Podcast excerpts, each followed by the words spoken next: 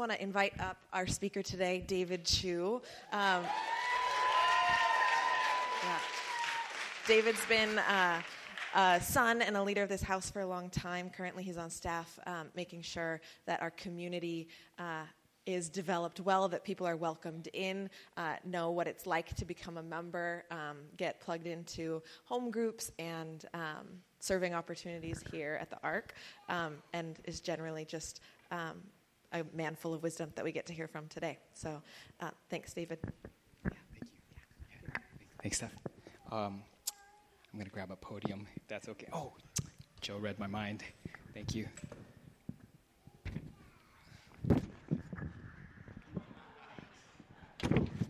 Oh, that's perfect. Thank you.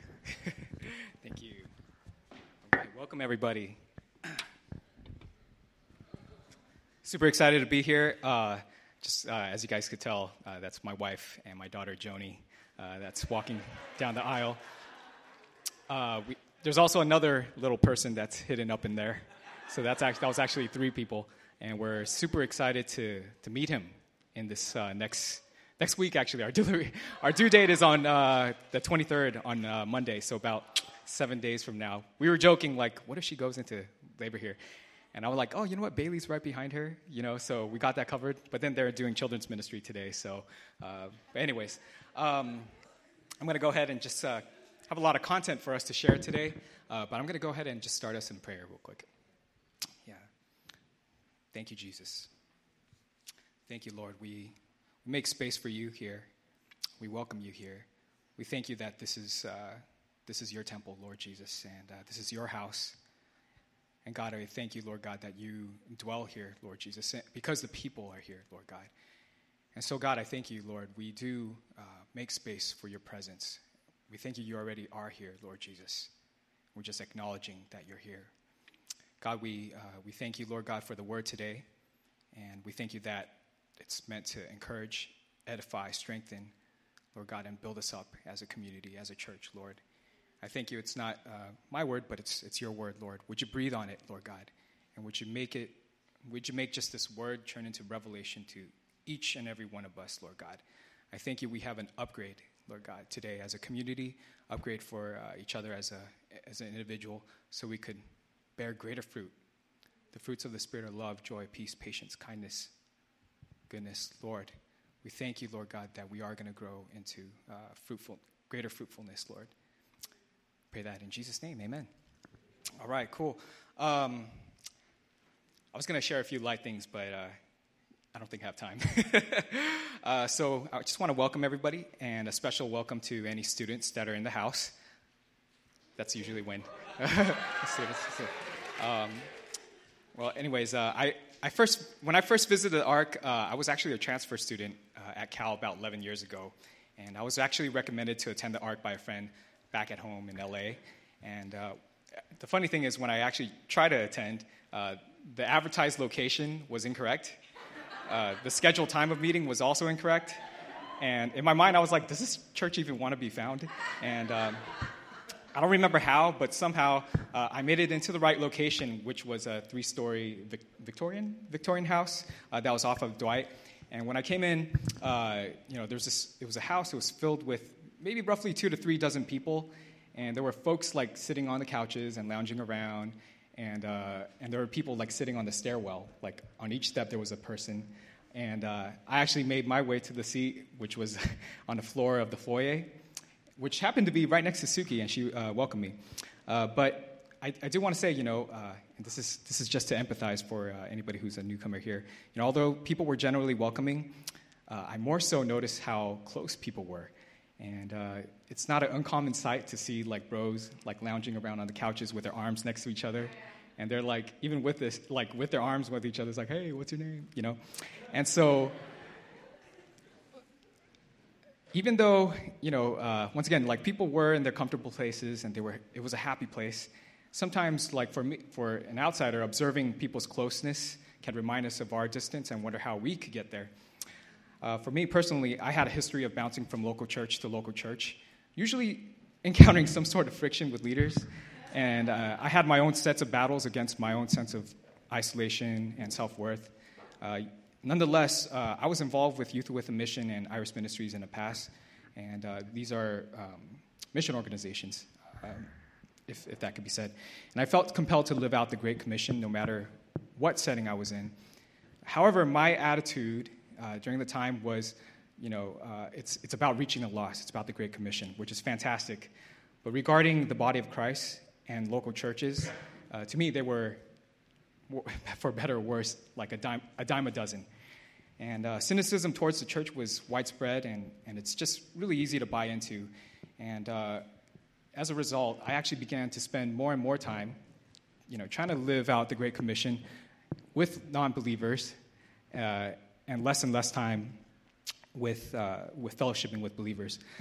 Now, it wasn't bad that I was fellowshipping like and reaching out to like non-believers and spending time with them, but because of my disconnect, and you know, without going into details right now, uh, soon I became in the world as well as of it, right? Versus in the world and and not of it, and uh, and I and over time I realized that my own resolution to live according to my values was not enough.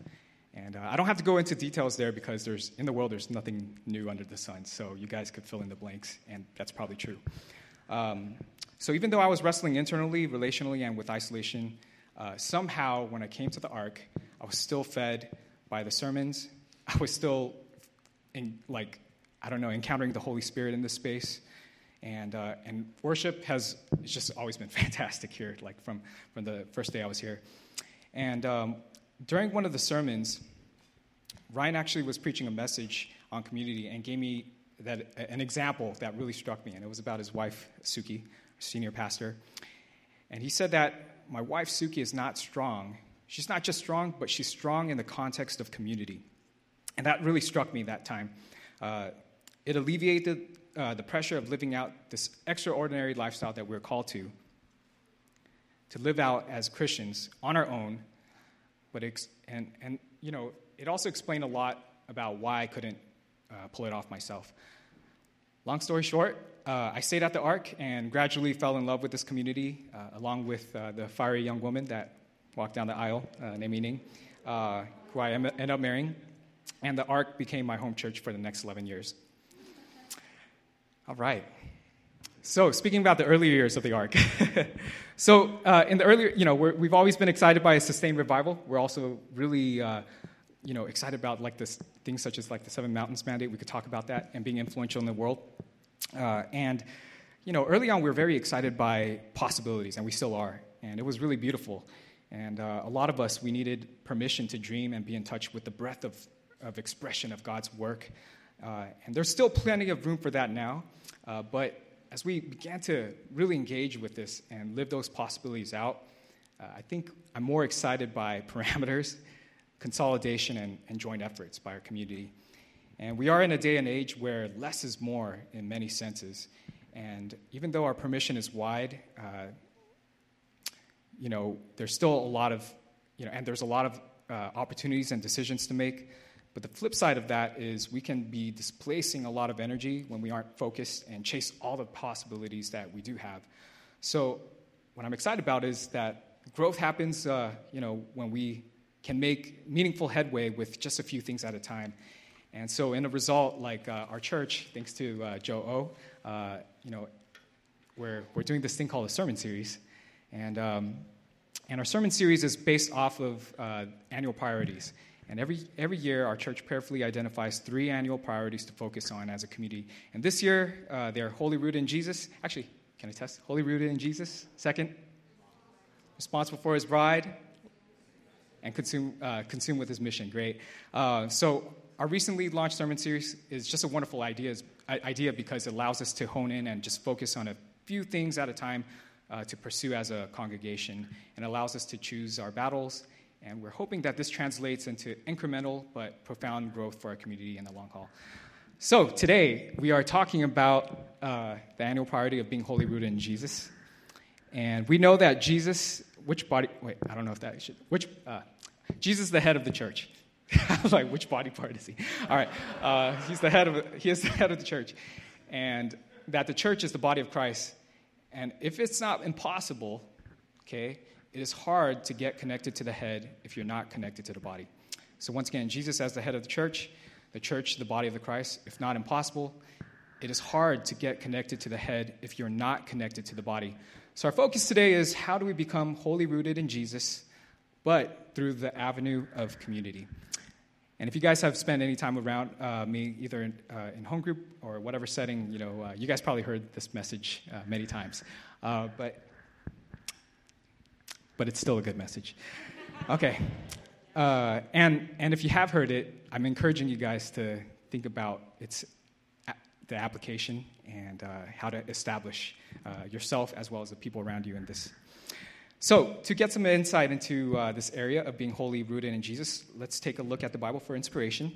Uh, Jesus talks about how to get rooted in Him, and he uses this word meno that we translate as abide or remain. And abide meaning to remain stable or fixed in a, in a state or to continue in a place. And in John 15, Jesus talks about how to abide in him and connect with God's love. So, actually, let's go ahead and read this together. Okay, three, two, one. I am the true vine, and my Father is the vine dresser. Every branch in me that does not bear fruit, he takes away, and every branch that does bear fruit, he prunes, that it may bear more fruit. Although you are clean because of the word that I have spoken to you, abide in me, and I in you. As the branch cannot bear fruit by itself unless it abides in the vine, neither can you unless you abide in me. I am the vine, you are the branches. Whoever abides in me and I in him, he it is that bear much fruit. For apart from me, you can do nothing. If anyone does not abide in me, he is thrown away like a branch and withers, and the branches are gathered, thrown into the fire, and burned. If you abide in me, my words abide in you. Ask whatever you wish, and it will be done for you. By this my Father is glorified, that you bear much fruit and so prove to be my disciples. As the Father has loved me, so have I loved you. Abide in my love. If you keep my commandments, you will abide in my love, just as I have kept my Father's commandments and abide in his love. These things have spoken to you, that my joy may be in you and that your joy may be full. Let me grab some water real quick. Uh, oh, thank you. There it is.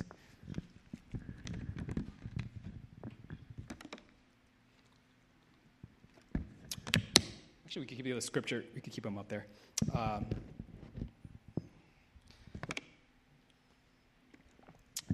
that should make you smile. Uh, just reading that, he says, "These things I have spoken to you, that my joy will be in you, and that your joy may be full." And he didn't even, he just, he also said, as a father has loved me, once again, the father loving Jesus, God loving God, so have I loved you. And what does that mean? That means to the extent that God has loved God, he has also loved us, right? So once again, that should, that should really make us smile. So when you think about abiding in Jesus, okay, uh, and this is a little bit of a refresh, right? What practices come to mind? And if you're asking yourself, if you're living connected to Jesus, once again, what comes to mind? When you think about staying in touch with God's love, how do you go about it? And Jesus says, if we keep his commandments, we will abide in his love. Okay, so stop. When you think about abiding in Jesus, what practices come to mind? Actually, turn to your neighbors real quick and just say what comes to mind real quick. You got 30 seconds.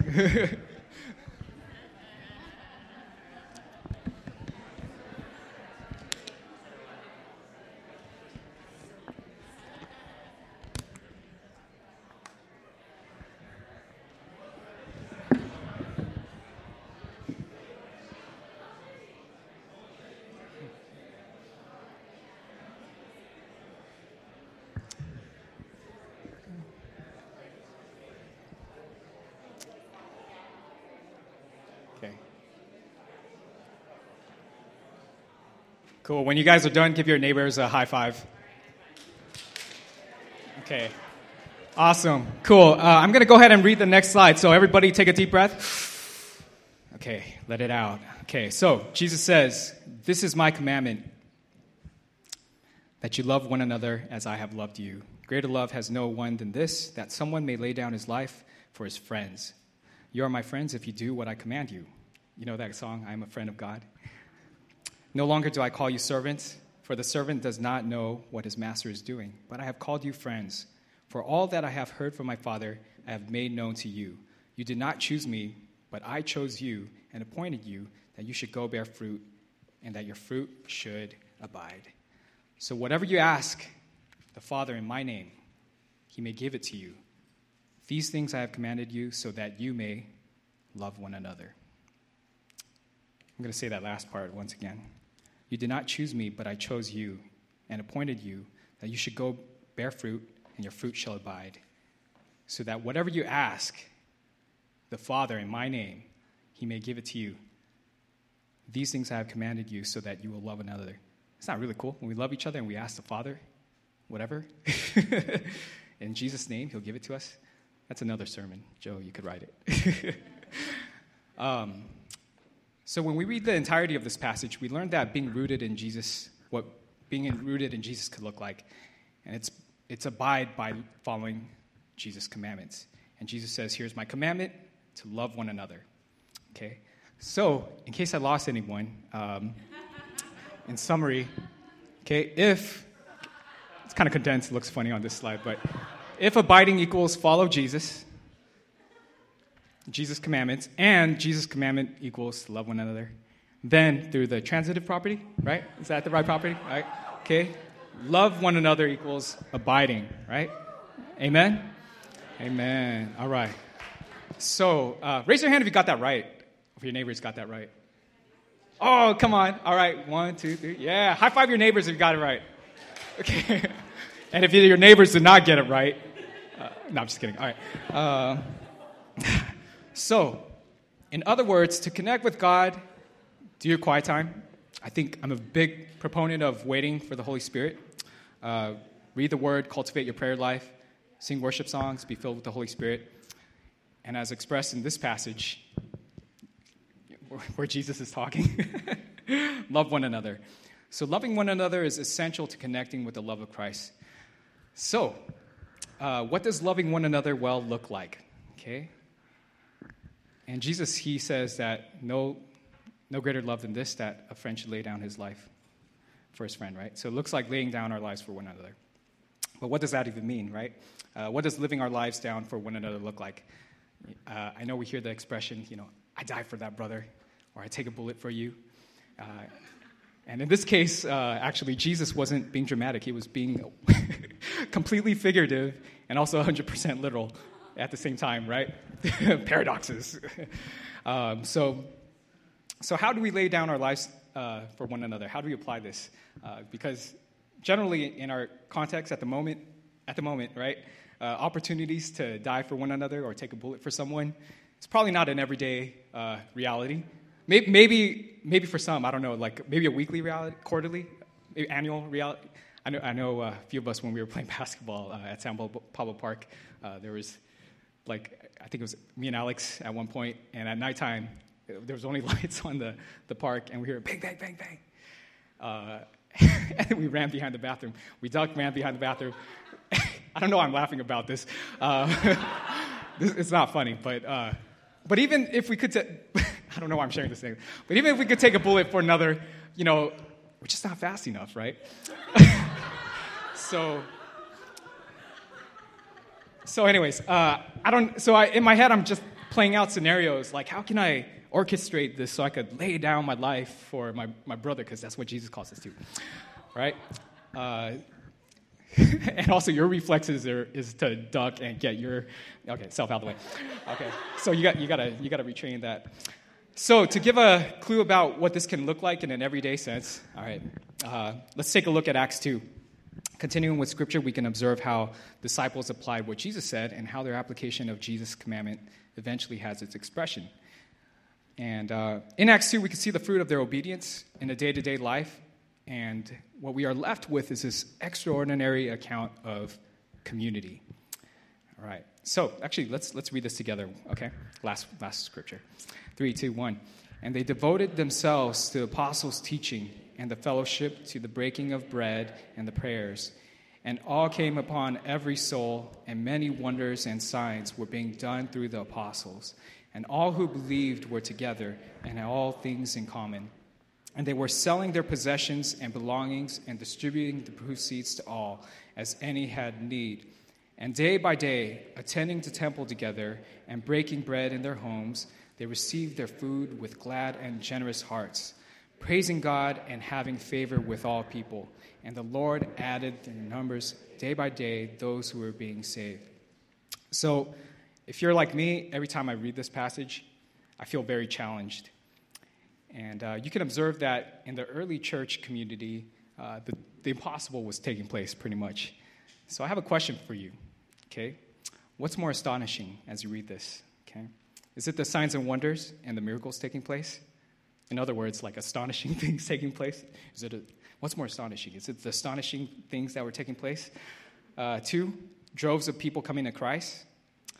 Three, the radical generosity. Or four, is it their commitment to one another? You guys could kind of kind of guess. Um, it's a rhetorical question, and I'll get back to that later. Um,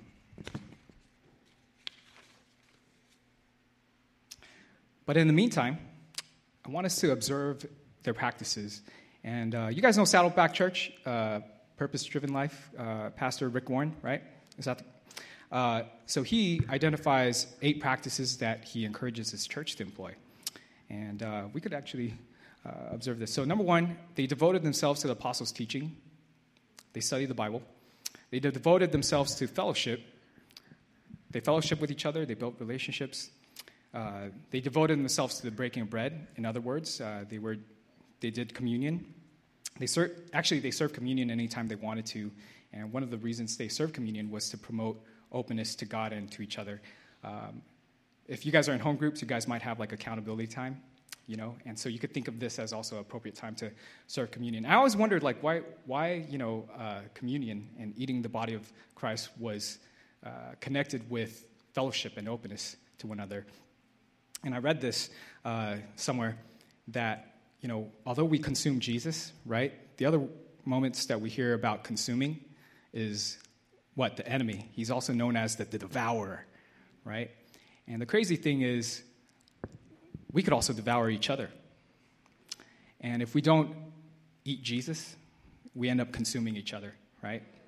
And so I'm like, oh man, maybe every time they do accountability and do relationship and open relationship with each other, they're like, I'm gonna we eat Jesus first.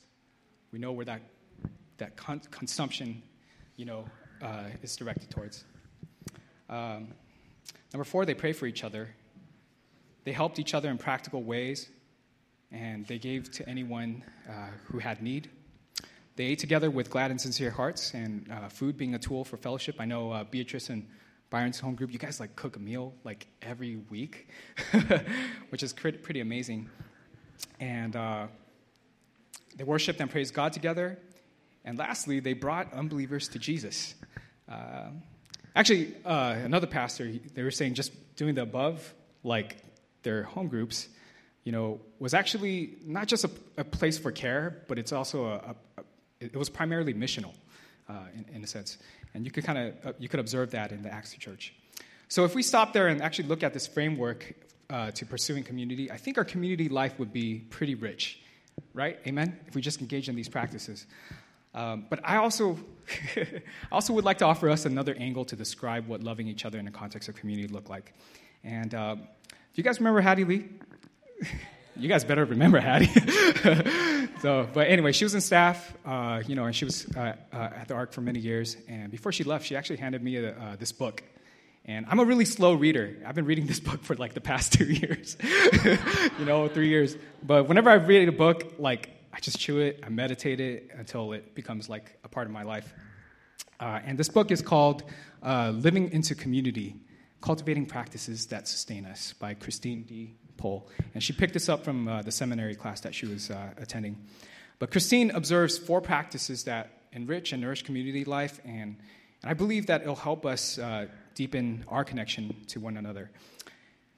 So, we can talk about the experience of closeness with each other in a variety of ways, right? Uh, we could use anecdotes, we could use stories, uh, we could employ like psychological terms.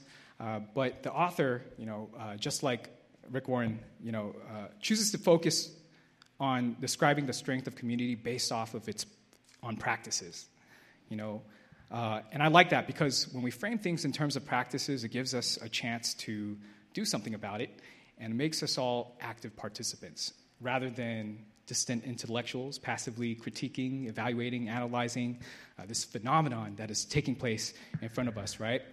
So, the practices that she identifies, okay, as she studies community and what church community and what really deepens it is number one, gratitude, promise keeping, truth telling, and all this culminates into hospitality. And so I know we've all heard these, uh, I'm sure we all have heard these before, right? But what I really value these days is just uh, consolidation and, and have a value for synthesis, right? Because I feel like that makes it helpful for us. She also points out another helpful insight. Each of these practices are certainly important in their own right, but as you practice each, you'll soon run into walls, right? And you'll realize that you can't move further in one area of practice without simultaneously elevating the others, right? So, for instance, if you read the, you know, the Acts 2 church, it's like, wow, these guys are radically generous and radically hospitable to, to uh, one, of the, one another, right? But any practitioner of hospitality knows how difficult it can be, even though it's worth it, right? So imagine just selling all of your possession and using the proceeds to take care of the people around you. That's crazy. It's crazy commitment, right? And someone once said that uh, something to the extent that hospitality is hard hospitality is really hard. And in order to do hospitality, it requires community. But community is even harder. and you cannot have community without keeping promises. Okay? Well, actually, I'm going to stop right there real quick. Uh, I was also talking to another pa- pastor, and we were talking about like church is just a bottomless pit of needs, right? So, community is hard. It's uh, you know we get offended when we think it's easy, but it's worthwhile work, but it's hard work. It's tough work, right? And we, uh, we need to recognize that uh, soberly. You can't have community without keeping promises, right? Imagine how difficult that would be, right? Uh, and if we want to make and keep promises, imagine doing it without truthfulness, right? Imagine if the people that you're working with aren't honest, uh, or yourself, right? And furthermore, it's hard to be in community and sustain any of this if there's no gratitude. Amen. Um, so once again, uh, each of these are connected to one another. You'll hit a road bump unless, and you, you could stop and evaluate. Okay, is there another area that needs to be elevated? And I think that's where the value of this com- comes from. You know, because we've always we always hear about gratitude and all these practices, uh, but I like how uh, how this is synthesized. So her book goes into each of these practices and discusses the complications of each, what strengthens and weakens each practice, and obviously there's a lot that could be discussed uh, in these categories, and uh, they do have like broad definitions. But today, uh, I just want to touch on them and, uh, and maybe employ some of the author's descriptions and uh, provide examples of what she, each of these could look like. So, hospitality is a culmination, but I'm going to culminate into uh, the Rhema word, right, for our, our church. and I'm going to start. I'm going to start with hospitality. They're not um, necessarily ordered in importance or anything like that. So, uh, hospitality. Welcome is one of the signs that a community is alive. To invite others to live with us is a sign that we aren't afraid, that we have a treasure of truth and a peace to share. Amen? Did you know that uh, in many ancient traditions, uh, I learned this in uh, this book called uh, Making Room, hospitality is widely considered uh, the bedrock of all morality? Yeah, it's kind of crazy, right? Uh, but, anyways, uh, hospitality can be described as living out God's welcome to us. Okay, so how are you practicing hospitality? I know it's sometimes tempting to only think about how others aren't extending themselves to us, but every one of us have been chosen by Christ before we chose Christ and have a measure of that to extend. You know, when we're kids, like we make friends by like other friends choosing us sometimes. Uh, Christ is that person for all of us right? We get to, uh, and we get to extend that back. So if we don't practice hospitality, we are missing out on a chance to be most reflective of who God is and fully responsive to what God has done for us. And when we practice hospitality, we are embodying the gospel, right? So it's hard because it requires all of us, like every part of us, right? Um, it's a way of life and it's, it's also integral to our discipleship. So I, I think about laying our lives down, right? And uh, like there's dying for one another and also kind of, in a sense, living for another, organizing your life for the benefit of others. So when you extend your resources, your time, your relational energy to benefit others when you really don't have to, that falls under the practice of hospitality. Uh, I'm not going to go into details here, but we could be creative. And I think our, actually, our house is very creative about how we extend this. In fact, our home group, uh, because of the hospitality of other individuals, I think we got like two cars, like literally cars, vehicles, you know, right? And Angela got a free Prius, you know. Thank you, Richard. uh, and, uh, and Brian also got a car too. Not, not to say that's like, hey, dude, the Ark, if I stick along, I'm going to get a new vehicle. Uh, but it's a testament of the radical hospitality that, and the generosity that, you know, that's very real here, right? So, my encouragement, okay, uh, really quickly, is for us to live a lifestyle of celebration with the folks you know and find ways to bring others in, just like the early church. They had this awesome party, and God just kept adding to their party. They had favor with everybody, right? That's what it said. So turn your company of cronies, your Christian buddies, your home group into an engine of blessing. It sounds like a slogan, yeah. So I'm going to say that. So turn your cronies, company of cronies, your Christian buddies, your home group, into an engine of blessing. And I love the Foster the Bay uh, initiative, the Fight for Five initiative. Uh, there's just a lot of cool ways uh, for us to uh, live that out. Okay, gratitude. Um, gratitude. To become Christian means to become grateful. Amen? So, um, really quickly, there's this quote that I read. It says, Communities wither if there is not gratitude. Gratitude towards God and one another. Where there is grumbling and chronic dissatisfaction, communities become unbearable. Okay? So, the grateful person receives the cool thing about gratitude is the grateful person receives from an interaction, uh, more from an interaction than others that are less grateful in that same interaction. Right? I'll say that again. The grateful person receives more from an interaction more than others that are less grateful in that same interaction. It's just not fair. right? And on the other hand, with entitlement, you know, you miss out on potentially transformative moments. Uh, they become trivialized, right? the goodness of God that's before you, you miss out on it, right? Even though it's before you. And I, I have a lot of one on ones with people, and time and time again, because of people's definitions, uh, and we could talk about that, you know, um, people miss out on the goodness that's right before them, right? Um, quote unquote from the book the person who has a claim to everything is grateful for nothing, right? So, um, Once again, we're not talking about like human rights. Uh, that's a whole separate issue, right? Uh, but I won't go into detail with that.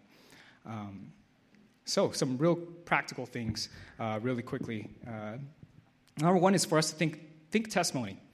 Uh, personal testimony is powerful because you allow God to rewrite your narrative in such a way that puts your life in touch with God's goodness and His goodness dis- deposited in others. And so, think about how your life right now is a result of God's goodness and the goodness of God unfolding, right?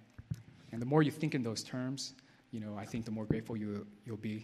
And the more truth, like, the, the more it um, aligns with your, ex- your experience of that. Something I learned from meeting, okay, here's another thing, uh, especially for our community.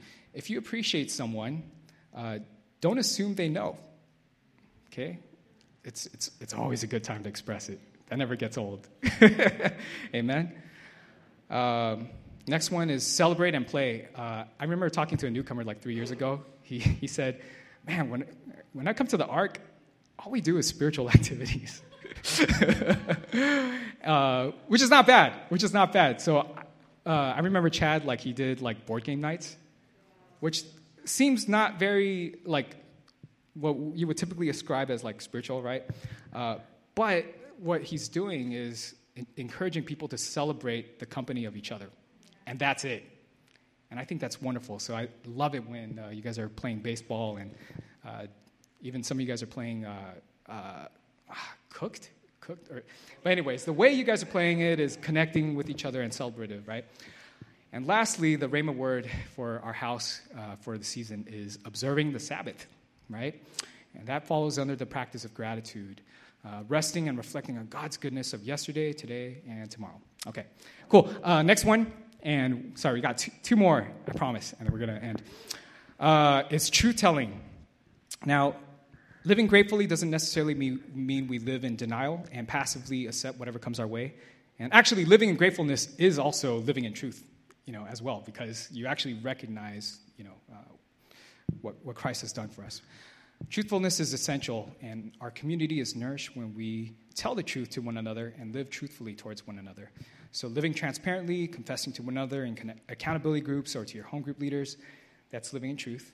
Being honest about your vulnerabilities as well as what our needs are uh, to the people positioned around us, that's living in truth.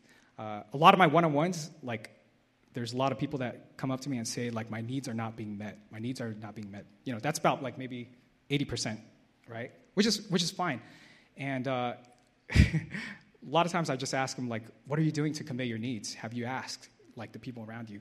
And most of the times people say they, they haven't right? Uh, it's a scary thing to convey your needs because people have let us down like in the past. And you remember the Danny Silk keep your uh, keep your love on. Yeah. Keep your, keep your love on um, has that cycle of trust conveying your needs, needs being met, which fuels trust, which fuels your ability. So, anyways, um, truth telling is essential, right? Also, giving space for others to speak truthfully into your life is really important, right? Um, now, one thing about truthfulness I want to say is, uh, you know, especially in the form of like sharing your needs, it's it's not easy, right? And I especially know how difficult it could be uh, because even in the best case scenario, right, when, you, when this is somebody you love, you, in fact, you admire, you share values with, perhaps somebody you were married to, right, it still can be tricky. So early on in our marriage, we, uh, we used to uh, schedule a date night. Well, we, used to, we still schedule date night every Fridays, uh, and it's a time for us to celebrate with one another and, our, and build our loving connection. It's just intentional time for that. Um, but we hit this block where every time we're about to go to a nice dinner and we're just talking with each other and stuff like that, something frictive comes up. and we're sharing our needs with another. And then, like, I remember just being in this nice Thai restaurant and we're, you know, it's, uh, I don't know if we got a reservation or something. We're dressed nicely, we're sitting in the car, we had a heated conversation we sit in the restaurant we're spending more money than we could like well we could afford it but it's like you know it's still an investment and for me i like to like savor my food right? And in my head i'm like we're just coming off of this fuming argument. It takes like 45 minutes for your adrenaline or you know to decrease. And i'm like i can't enjoy this food you know? And i have to. And it further uh, kind of reinforced like my inability to just enjoy that moment. But anyways, uh, uh, we were also, you know, talking to Suki, and she gave us a wise, wise uh, uh, counsel to us. And she said, you know what, you guys need to have two date nights. One to work out your, you know, issues and truth telling, and the other to celebrate, right? Which is good, so we don't have to do all those uh, together. Uh, so, because it's essential, right? You need that space. So sometimes, uh, you know, once again, even now, like we go through like multiple reiteration, right? Like of an argument, a conversation, a confrontation, what have you, right? And you know, for me, like once again, like you know how difficult it is for your mind to interpret what's your heart, what's going on with your heart, then translate that into a word, like you know, in, into something that you could convey to the other person, and then have them receive it in their minds and translate that to their heart, and then do all that back to you. It's like a miracle, like it's, it's a miracle, right? Which is crazy because, you know, when, and I'll talk about that another time. Um, but, anyways, that gave me a sense of how much work goes into, into that, right? And, and, and even people that, uh, that are less close to us, right? But still close to us, right? So, um, now, I, we, we usually get to the bottom of things, and we usually leave like more freed, Uh, we usually leave encouraged. We usually, usually leave with a better understanding of each other, and our relationship just skyrockets every time one of those moments uh, happen. And, and that trust is like reinforced, right? And, um, anyways, um, the reason why you know something like this is possible is because at the end of the day, we know that even though when our fears and our uglies come out to the surface, we know that we're committed to one another, right? And uh, I know Ryan and Suki talk about this a lot, and I feel like it's still pertinent for us. And therefore, we have promise keeping and promise making. So this is the Rhema word, the now word, right? For uh, that I want to want to bring for us. How do we become bold in the things that matter? We ask this a lot in uh, the Impact Makers class, right? In order to be bold, right, in the things that matter, we need to feel safe in the areas that matter. And so, how do we foster safety and certainty in our, in our lives?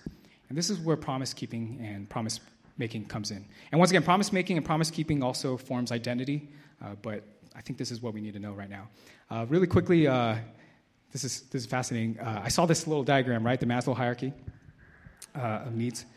And uh, you got the bottom physiological, then safe, which builds into safety, love, belonging, esteem, and I think what looks like a like a meditating like icon who's pulling self actualization, right? Dismiss that, uh, but you know we don't really care about the whole self actualization, but we could care we could think about that as like the destiny piece, right? Actually, uh, I think that's the place where like, for instance, you know when Jesus said, "If you love each other, okay, and cover one another, you know, as I have loved you, then ask your Father, right? whatever you wish in my name, and it will be done. And I kind of feel like that triangle, that tip triangle, is what it is, because we could cover the bottom part, right? If, if it's destiny. Uh, but by covering each other, right, we release each other to become the most fruitful version of ourselves, right? And uh, I've always wondered what it means to, you know, uh, abide in Jesus and, you know, ask what we wish and it be granted for us. And once again, I think you know, if we, so for instance, like our physiological needs, right?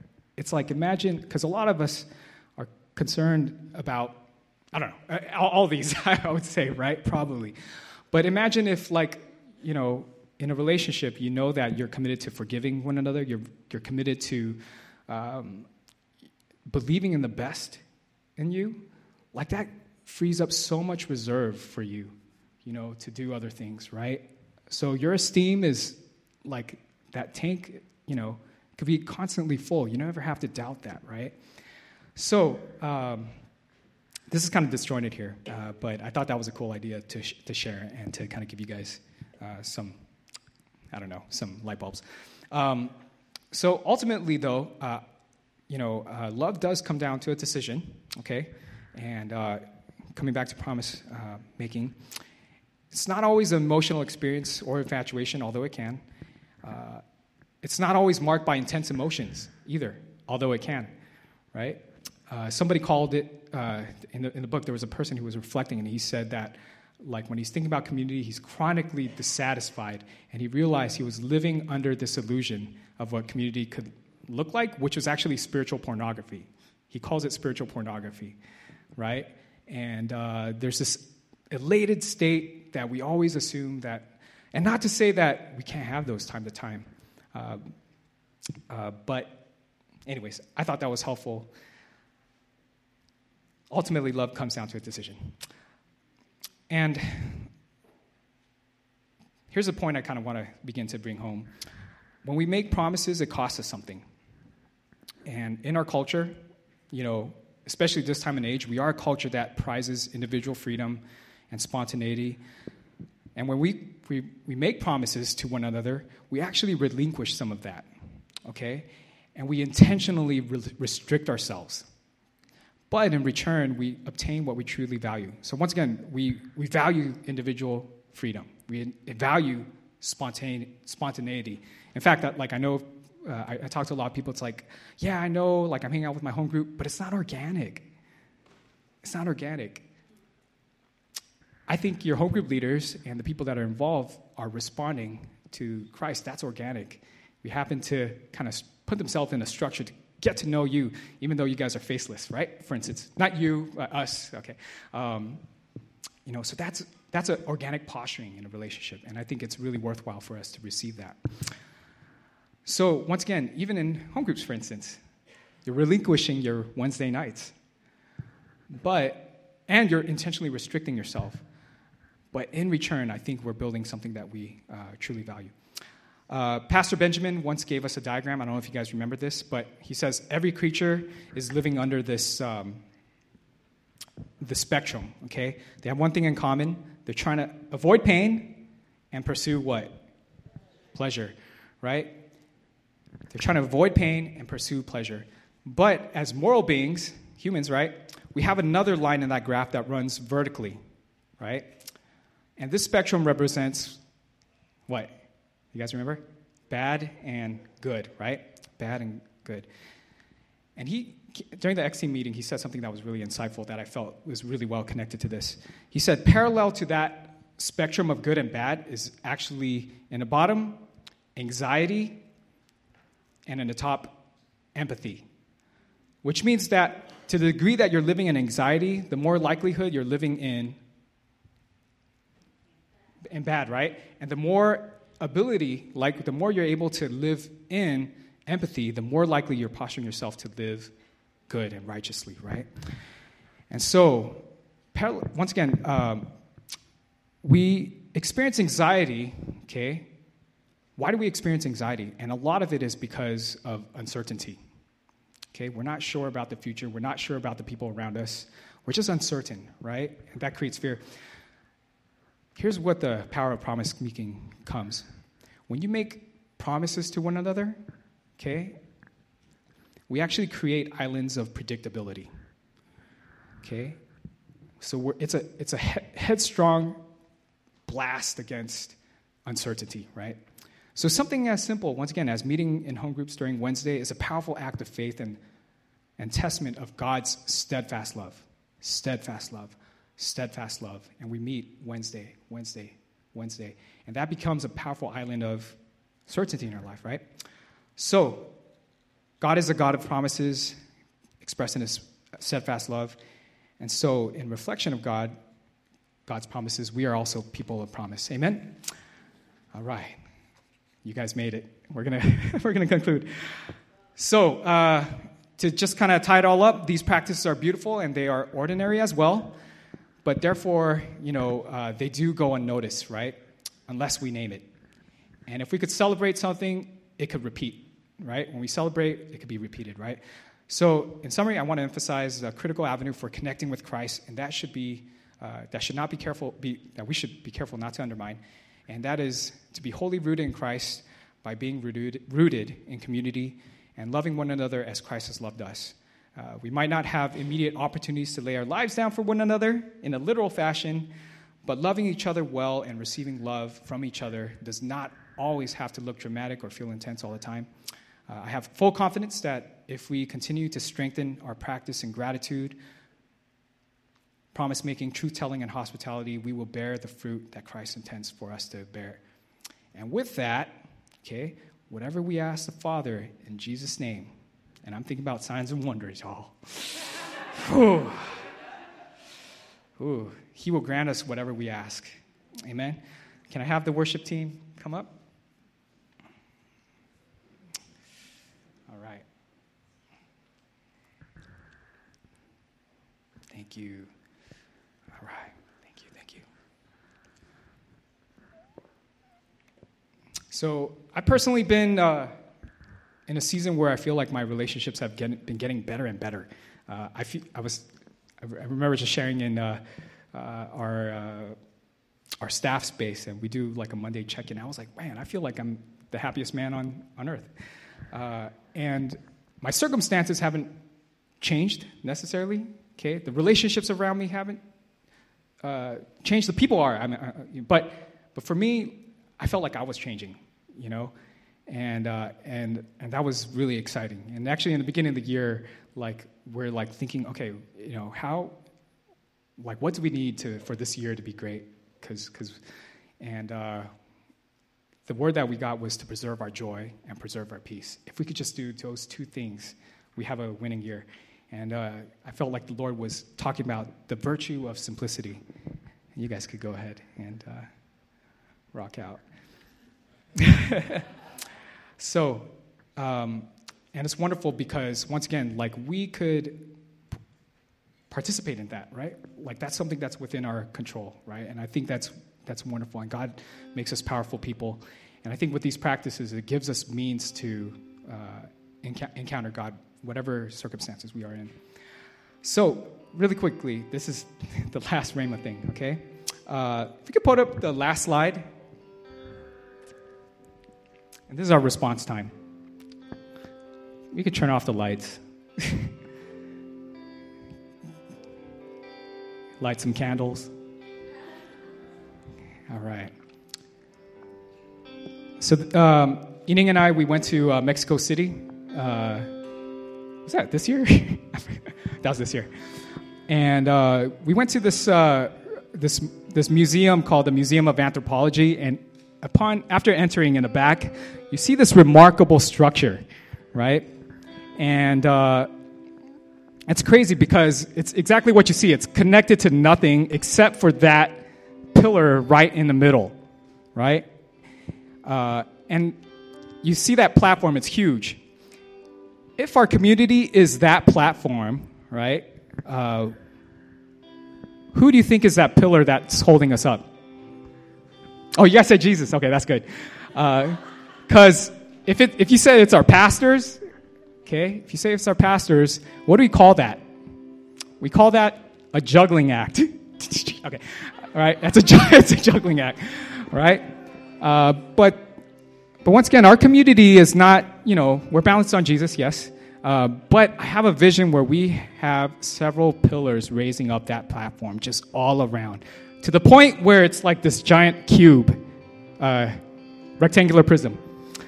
Amen? So, the wellness of this congregation is dependent on multiple promises being kept, right? Um, last thing, I've been facilitating our church membership process for the past few years, and it's a beautiful thing that we get to give people an avenue to be in touch with their commitment. Um, and uh, I realized something. Like those, that, we only get to do that once, right? But we need to renew our commitment day by day, right? And so I want to give us another moment to express uh, our commitment to the congregation, uh, to God, and to one another. And um, I know that commitment could look like a lot of different things for us. Uh, and I, it may or may not have a direct action associated with an immediate, but I think what we're trying to express here is like a posture heart. So if you guys can close your eyes, go ahead and close your eyes. Thank you, Jesus. Thank you, Jesus.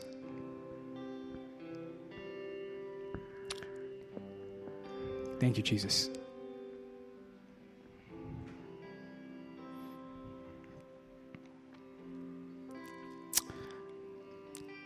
If you want to renew your commitment to community, okay, and to one another, ultimately to Jesus, right?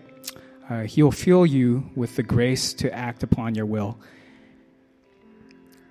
And if you want to upgrade your commitment and renew your commitment, or even if it's already uh, something you know where you stand, you know, uh, I know that I'm committed to the brothers and sisters in this house. Uh, I'm going to give us a chance if you guys can. Uh, I'm going to just have you stand. Uh, and that's, and your standing is, I'm committed to this house. I'm committed to the brothers and sisters that are here. I'm here to shoulder this uh, congregation. Because without you, you know, the Lord gives His gifts and His grace to each member of the body so they could all come together to edify, build up the body of Christ for its unification. And without you, we're missing out.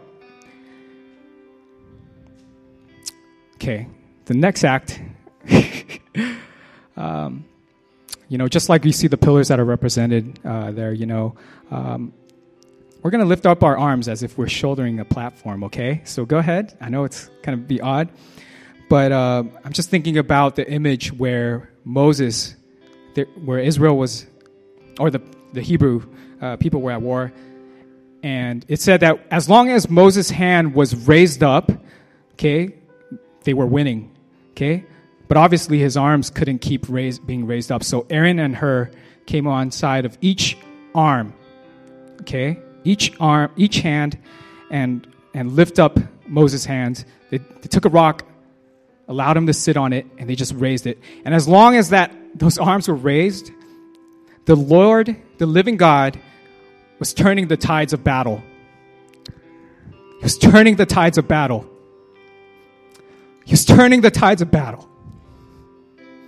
And I believe that today he's turning the tides of battle Actually, he's been doing it already. we can feel it in our worship. He's here. Thank you, Jesus. Thank you, Jesus. Thank you, Jesus.